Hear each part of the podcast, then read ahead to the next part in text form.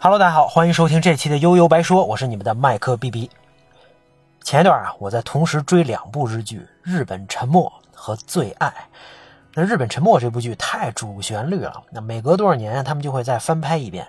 二零二一版呢，我是奔着香川照之和小栗旬才去看的啊，顺便也这个管中窥豹一下当今日本人的心态。没想到中国的戏份还挺多啊，而且这个看来全世界都知道米国人靠不住。啊，那这部剧总体来说中规中矩吧，剧情走向也不可能有什么意外，无非是日本人感动了全世界啊，最后保留了一丝希望那套。大大家如果有兴趣吧，以后咱们再单聊吧。那今天咱们的主角啊是最爱。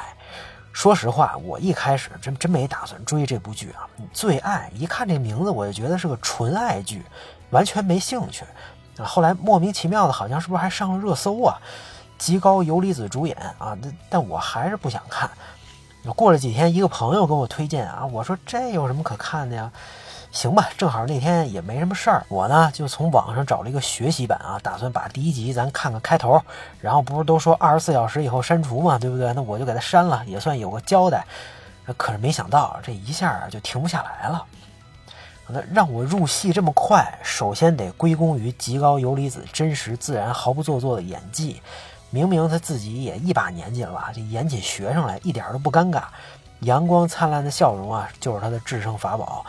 另外呢，对大学生这个大学生活青春气息的营造，和他跟宫崎大辉之间纯纯的感情，哎，也让人觉得特别真实。啊，这果然就是一个传统的日式纯爱剧啊。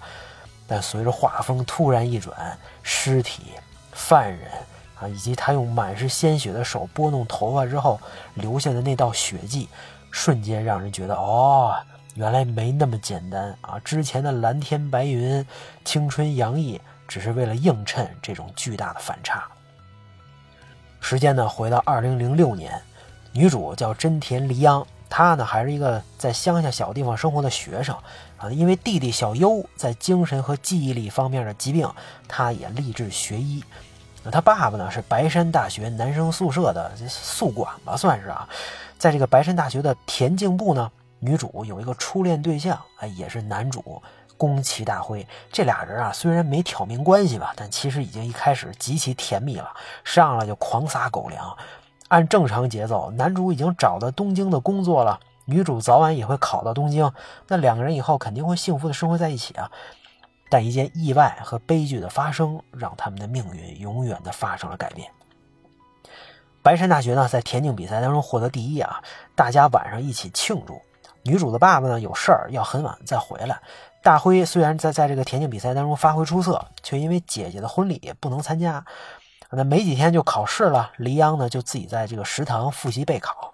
这时候突然来了一个小混混，叫渡边，开始跟他搭讪。行为跟语言啊都极其变态，真央也不想跟他跟他多废话，直接就回去了。可是奇怪的是，他再次醒来的时候，已经躺在了自己家里边，手腕还有擦伤和血迹。这这到底什么情况呀？他还没缓过神来啊，这爸爸就从外边风尘仆仆的回来了，鞋上都是泥。看到真央之后啊，他爸爸有点惊慌失措的样子，还挺瘆人的。一直问他呀，没出什么事儿吧？啊，对不起，要是我能早点回来就好了。那昨天晚上到底发生了什么呢？这黎阳自己没有一点记忆，他爸爸的表现又这么不寻常啊！院里边洗衣机里还都是带血的衣服，很显然事情不一般啊。可是不管女主怎么问，爸爸都说没什么大事儿啊，你什么都不用担心，我会保护好你们的啊，你好好复习，准备考试就行。可是没想到啊，这次告别竟然成了真央和爸爸见的最后一面，啊！就在他参加考试不在家的那几天，爸爸生病去世。那那天晚上到底发生了什么？这下就更谁也说不清楚了。李阳的妈妈呢是真田集团的社长，她是出于对这个女儿的担心啊，派律师加赖把她接到自己身边。啊，也是进进城了吧，也是到了东京，啊，他爸爸去世，自己却即将离开自己的家乡，离开自己的弟弟，来到东京，李阳的心情五味杂陈。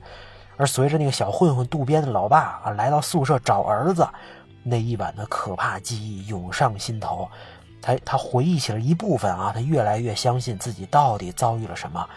伤心、痛苦、不解啊！面面对大辉的拥抱和表白，他选择了头也不回的离开。时光飞逝，这一晃呀，十多年就过去了。大辉成为了刑警的这个精英，黎央呢，大学毕业之后，在真田应该叫真田健康吧，在真田健康工作，并向着制药的梦想前进。未来呢，这个两个人啊，他们未来本来会是毫不相干的平行线，但一桩命案又让他们两个之间有了交集，可能这就是命运的安排。死者呢是小混混渡边的老爸啊，这十多年他一直没放弃寻找自己的儿子，而他儿子这个渡边就在不久前啊，刚刚确认在十几年前被杀，那很显然这俩事儿有千丝万缕的联系啊。父子都死了，对吧？那经过一番调查，警方发现渡边的老爸曾经出现在真田集团大楼外，并且锁定了已经成为社长的黎央。大辉永远也想不到，他跟黎央啊，竟然是在这种情况下，时隔十五年再次相见。见面之后，没有任何寒暄，有的只是黎央冷漠的美人脸和一句“初次见面，请多关照”。第一集结束啊，这也是这个《最爱》这部剧的神开局，我觉得。那看到这儿，反正我是按捺不住激动激动的心情啊，急迫想知道这十五年前到底发生了什么啊！这十五年间，黎央、大辉、他弟弟小优和其他相关者们又又经历了什么呢？到底是什么让渡边这老爸这么执着？凶手到底是谁？啊，当然还有最重要的，这么多年过去了，大家还是当初的那个自己吗？接下来呢，当然就是。寻找真相的过程啊，但随着故事的发展，吸引我的还是人与人之间的情感。至于真相本身，哎，其实反而只会让人徒增痛苦。那在找不到黎阳的破绽之后呢？逐渐，大辉察觉到了他弟弟小优的存在。这小优也长大了呀，并且及时调整了搜寻的方向。优呢和姐姐已经不再相见了啊，只是定期寄给他一张明信片，证明自己还活着，还挺好的。其实啊，他一直在背后默默地关注着和支持着姐姐。那十五年前渡边的案件，优确实是亲历者，只是因为他记忆缺失嘛，啊，他并不记得到底发生了什么。但老爸手机里的视频告诉了他残酷的事实：他不但是亲历者，更是直接造成渡边死亡的那个人。那黎央也知道这个事儿啊，只不过他当时决定保护还是这个少少年的小优。那时隔九年，优和姐姐终于再次相见，呃，却没有时间做太多的寒暄。优打算坦白自己时隔十五年杀害了渡边父子的罪行啊，没错，这爸爸他说也是他杀的。可就在他们乔装打扮啊，回到这个老家白山大学之后，在爸爸的电脑里却看到了一段令人心碎的视频。爸爸呀，把十五年前杀人的罪行都揽到自己头上了，他呢要用自己的方式保护他最爱的两个孩子。这时候，一直跟踪的大辉一行赶到，带走了优。那让人想象不到的是啊，真田集团的律师加赖找到了新的证据，推翻了优是杀害渡边父亲凶手的结论，啊，硬生生的翻了盘。那最后，加赖、黎央和优三个人在警察局门口相拥的那一刻呀，在我看来，可能是整部剧当中最美的画面。看到这儿啊，我是其实已经满足了，人生足矣。说实话，就不用再往下编了啊。这故事发展发展到这儿，我又找到一种天气之子给我带来的那种情感，让人想高呼神作呀。可之后的走向就朝着猜凶手和故弄玄虚这条不归路蒙眼狂奔了啊。既然优不不是凶手，那还能是谁呢？啊，这个真田健康的董事啊，黎阳同父异母的哥哥，老家的警察律师加赖。啊，甚至是黎阳的妈妈本人，也就这么几个几个人了吧？啊，每集重点怀疑一个，绕来绕去吧，反正最最后再慢慢洗白，还扯出了真田集团的经济问题。啊，编剧后来干干脆拿作为物证的一根这个限量钢笔来带节奏啊，说白了就是谁没有笔谁就是凶手呗。确实啊，这往后看有点无聊。啊，那咱们呢就不卖关子了啊。十五年前的那个夜晚，在小优误杀渡边之后啊，急忙赶回来的爸爸选择不报警，他他要私下处理了尸体，而帮助他的就是律师加赖。你看啊，这又是一个出于爱的集体包庇事件。其实这这儿啊，有点智商不在线。这律师本来打算报警，大家也都知道，对优这样的小孩来说，不会有什么实质性的惩罚的，未成年人嘛。更何况这本来也算是正当防卫。但他爸爸决定，不管怎么样，也不能让小优承担杀人的罪名，不能让这个社会对他进行无端的批判，那不能因为这种事儿就夺走这个无辜孩子的未来。所以今天晚上必须把这事儿给捂住。看到眼前这副惨状啊，看到这个老父亲这么坚决，这家这么惨，加莱律师心也软了，决定帮助他。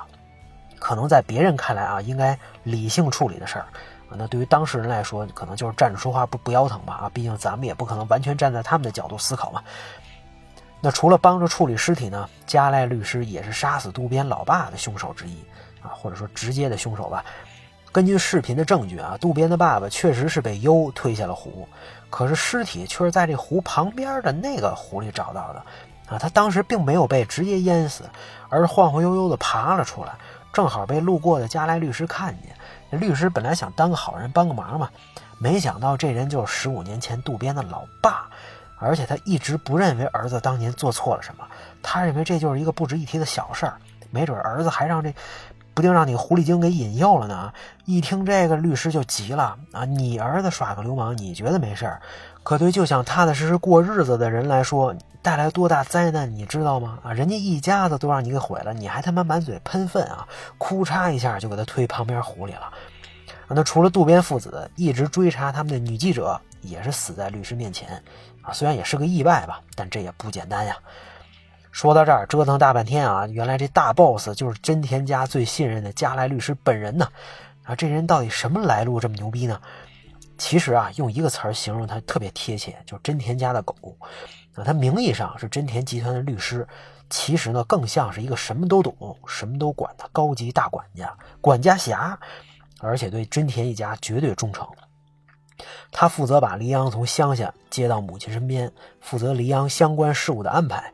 啊，真田一家，尤其是黎阳遇到困难之后。都是他来摆平，你只管在鲜花和掌声当中追寻你的梦想，脏活累活都让我来。你负责貌美如花，我负责下地摘花啊，有点白夜行的感觉了。经常看篮球的都知道啊，这一个队里要是有个能干脏活累活的啊，全队都受益。能得分的人不少，肯什么都干的真不不多见啊。那加赖律师就是这样的人，他可以是黎阳身边的暖男。可以是优的知心大哥哥啊，可以是社长依赖的靠谱员工，也可以是唱黑脸摆平一切的男人啊。他骨子里善良，有同理心，责任感还极强。但这些都无所谓，因为这就是他扮演的角色。只要组织需要，他把事儿办了就完了啊，没那么多废话。那当然，很显然他的内心啊，早就属于真田家，对黎阳肯定也有感情。但有感情不代表有行动啊！从头到尾，他都没做出任何出格的事儿。他太知道自己的位置，太懂得隐藏自己的内心了。他用自己的方式诠释了什么是最爱，这也是这部这部这部剧的标题嘛。啊，这一切啊，在最后的结尾表现的淋漓尽致。真相大白之后，那大辉出动抓捕律师，两个人呢也打了最后的那通电话。在电话里，律师好像什么都没说。但对大辉来来说啊，他好像又什么都说了。这些对律师来说啊都不重要，是是否跨过那条线也不重要，法律更不重要。如果法律不能保护自己的最爱，那他就用自己的方式来保护。啊，他只是和黎阳爸爸做出了相同的选择。只要自己的最爱幸福，对他来说就心满意足了。那这部剧的结尾，我看争议还不小啊，好多人说这什么玩意儿烂尾了呀。我倒觉得还好啊，这律师远走高飞，至少比被抓住好啊！而且最后也点了这个最爱的主题，甚至我觉得男一号就是律师本人，大辉就是串场走剧情的啊，所以他和黎阳之间的感情戏啊，我是没什么感觉，对这演员也不怎么喜欢吧。那虽然能想象到最后的结局啊，但我还是坚定的律师党，真心希望他能和黎阳、小优一直幸福的生活下去。啊，这也是为什么我觉得这部剧演到第五六集就可以结束了，再往下说呀，真没什么意思。不知道有没有其他小伙伴也刚刚追完这部剧呢？如果你有什么其他想法，也可以在评论区留言。今天咱们就说到这儿吧，大家拜拜。